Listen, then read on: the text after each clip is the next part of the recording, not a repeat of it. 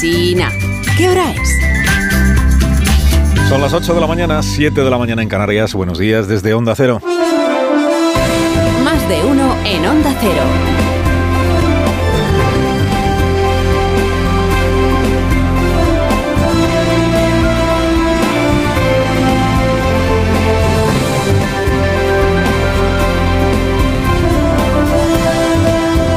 Como están, bienvenidos a una nueva mañana de radio. Estrenamos ya el 9 de enero del año 2024 y ya se nota ya, ya lo creo que se nota, que hay elecciones en Galicia a la vuelta de 40 días. Galicia, tierra de Feijó y de Yolanda Díaz. Según las encuestas, el PP sacaría entre 39 y 42 escaños. Eh, para sumar sería un triunfo sacar uno. Así que se nota así que hay que hay campaña electoral. Contemplen este episodio pasmoso que protagonizó ayer el ministro de Cultura y portavoz de Sumar, da tiempo a todo, ministro y portavoz Ernesto Urtasun. Es sabido que su partido y él mismo son adalides de esto que bautizaron como la desjudicialización de la política. ¿Cuántas veces no nos habrán explicado que el maldito gobierno de Rajoy judicializó lo que no debía, que era el procés? Fuera política de los juzgados, fuera. Los gobiernos lo que tienen que hacer es dialogar, centrales, autonómicos, dialogar, dialogar, dialogar, dialogar y no estar el juzgado todo el día.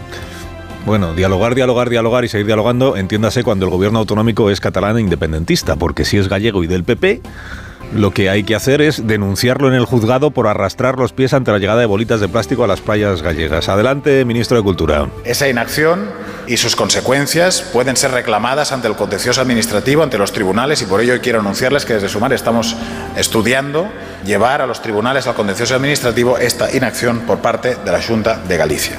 A los tribunales, al juzgado. Esto no es judicializar. Judicializando que es gerundio. Esto le pasa a Alfonso Rueda por no ser independentista. Pues si lo fuera, en lugar de ponerle una denuncia, le ponían una mesa de negociación para dialogar sobre las bolitas de plástico y evitar así que nadie tuviera que sufrir sanción alguna, como se ha hecho con los líderes del Bueno, para mayor asombro, para mayor asombro, esto de ir al juzgado, o sea, judicializar la cuestión de las bolitas, lo dijo el ministro cultural en la misma comparecencia en la que criticó la politiquería de los demás, se entiende, porque el politiqueo es como el ruido, como la crispación, como el barro y como la irresponsabilidad. Siempre es cosa de los otros. La política útil es aquella que no juega la politiquería con medidas que son esenciales para el bienestar de nuestros ciudadanos. La politiquería, aquí en, aquí en quien estaba pensando Urtasun no es en, no es en el bebé, es en sus antiguos compañeros de Podemos. Última baja en la infantería gubernamental que gana batallas en el Parlamento. Es que no es solo que los siete peones de Puigdemont, los diputados, quieran dejar a Pedro Sánchez colgado de la brocha de sus decretos. Es que los cinco de Yone Belarra también reclaman su cuota de autonomía para hacerle la puñeta a Yolanda Díaz. En la gran familia progresista separatista, el año ha empezado metido en discordias.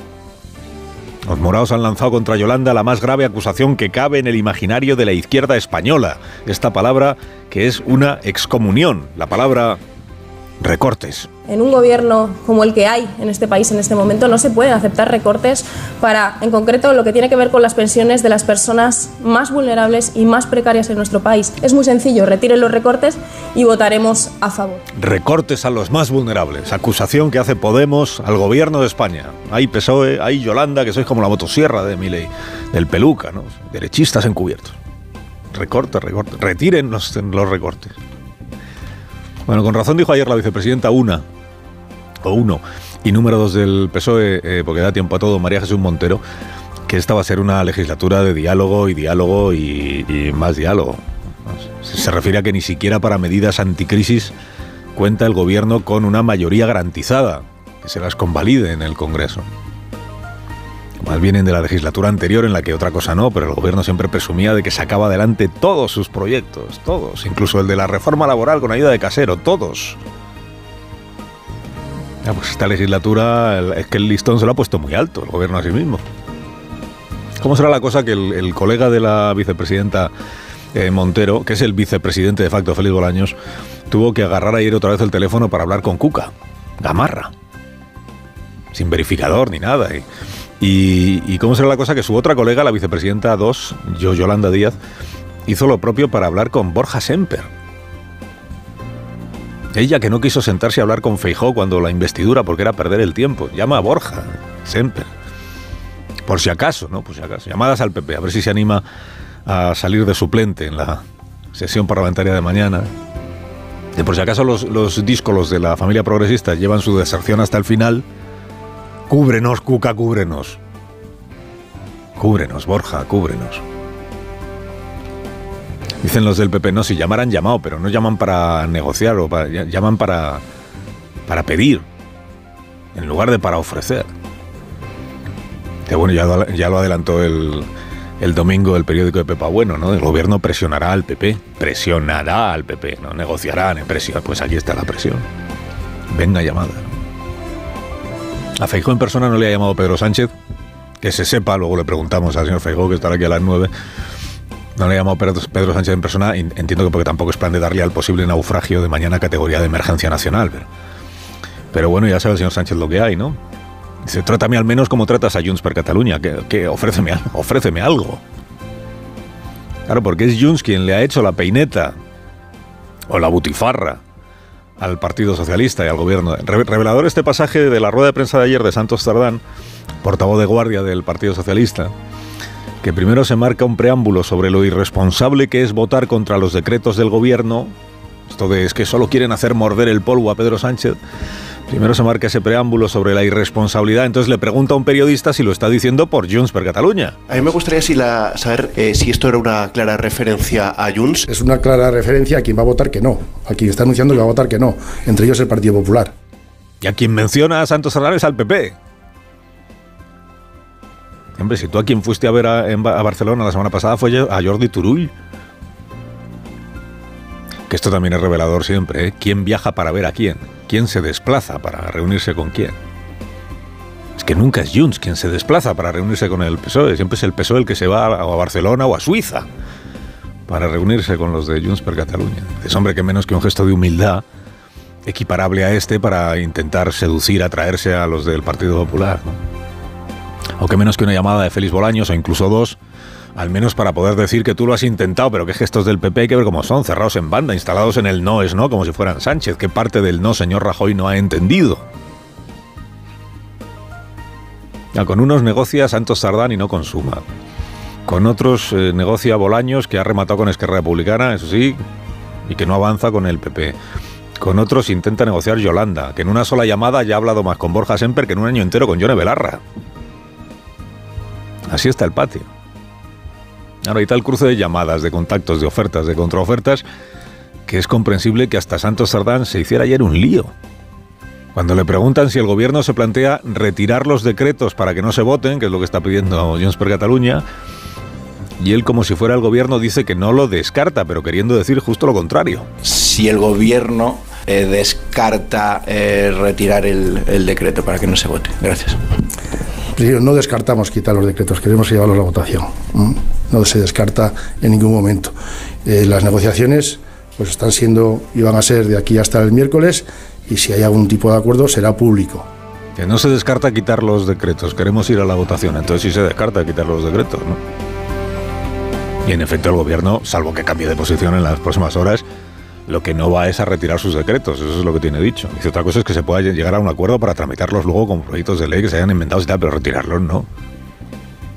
En fin, sí que está complicada la gobernación, sí que está complicada.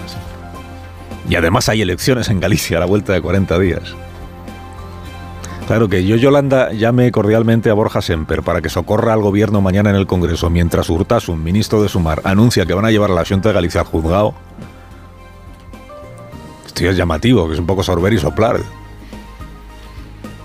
Pero que el ministro Oscar Puente salga como un bulldozer a acusar a la Junta de mentir por haber dicho que hasta el 3 de enero el gobierno central no le informó del vertido de las bolitas. Esto más que acto de campaña es como incontinencia de, de Oscar Puente, que es rápido en Twitter, rápido en Twitter. Que se han enzarzado hoy las dos administraciones en esta pugna perfectamente estéril sobre quién lo supo antes y quién ha actuado peor en esta. Entonces el ministro aportó como prueba que el 112, que depende de la Junta, comunicó ah, el 13 de diciembre a Salvamento Marítimo que habían aparecido unas bolitas de plástico en las playas. Dice, por tanto, la Junta lo sabía. No puedo decir que no lo supiera, porque el 112 lo sabía. La conversación que se ha, que se ha, que aporta el primer ministro, el 112 en efecto ya, eh, al 112 llama a un paisano que informa de que hay unas bolitas de plástico en una playa. El 112 pasa a recasa salvamento marítimo y dice, ha aparecido esto en una playa por si queréis ver a ver dónde viene esto. Salvamento marítimo dice, nosotros para limpiar la arena no tenemos medios, o sea que eso que se ocupe quien, limpia la playa pues es el ayuntamiento, claro. Dice, el vertido no se había producido en la costa de Galicia, sino en la costa de Portugal. Claro, las bolitas luego, pues, marea para acá, marea, corriente por aquí, corriente por allá, pues acaban lo mismo en, Vilar de Ribeira que en Asturias, que ha- han llegado ya a Asturias también las bolitas. Lo mismo acaban en territorio PP que en territorio PSOE, claro. Dice ahora que el ministro Puente ha aprobado, porque ha facilitado la transcripción, ha aprobado que desde el 13 de diciembre, dice, lo sabía el 112 y lo sabía Salvamento Marítimo. Pues ahora, hombre, siga adelante con la información, que esto es lo que se ha hecho desde... Porque Salvamento Marítimo también habrá hecho cosas, cuente esas cosas, ¿qué se ha hecho? Pues intentar evitar que las bolitas de plástico llegaran a la costa, pero complicado eso, complicado. Y por eso pues no se ha conseguido. Una vez que llegan a la costa, pues misión de la Junta, limpiar las bolitas y del gobierno asturiano. Misión del gobierno central, intentar que no lleguen. Complicado. Y ahí están, dicen, qué polémica. Dice Santos Tardán, esto, esto es como lo del Prestige. Dicen, ¿en qué? Teresa Rivera, vicepresidenta 3 del Gobierno de España, llamó a Alfonso Rueda este fin de semana e hizo bien. La vicepresidenta, ¿para qué? Para polemizar, ¿no? Para, pues para, ¿qué, es- qué se puede hacer? Coordinémonos, ¿qué se puede hacer para conseguir que se limpie cuanto antes las playas? Y que la cosa no vaya a más. Y ya está. Pero bueno, sí que se nota, sí. Ya lo creo que se nota, que hay elecciones en Galicia. Como diría Urtasun, no es lo mismo la política que la politiquería. Carlos Alsina en Onda Cero.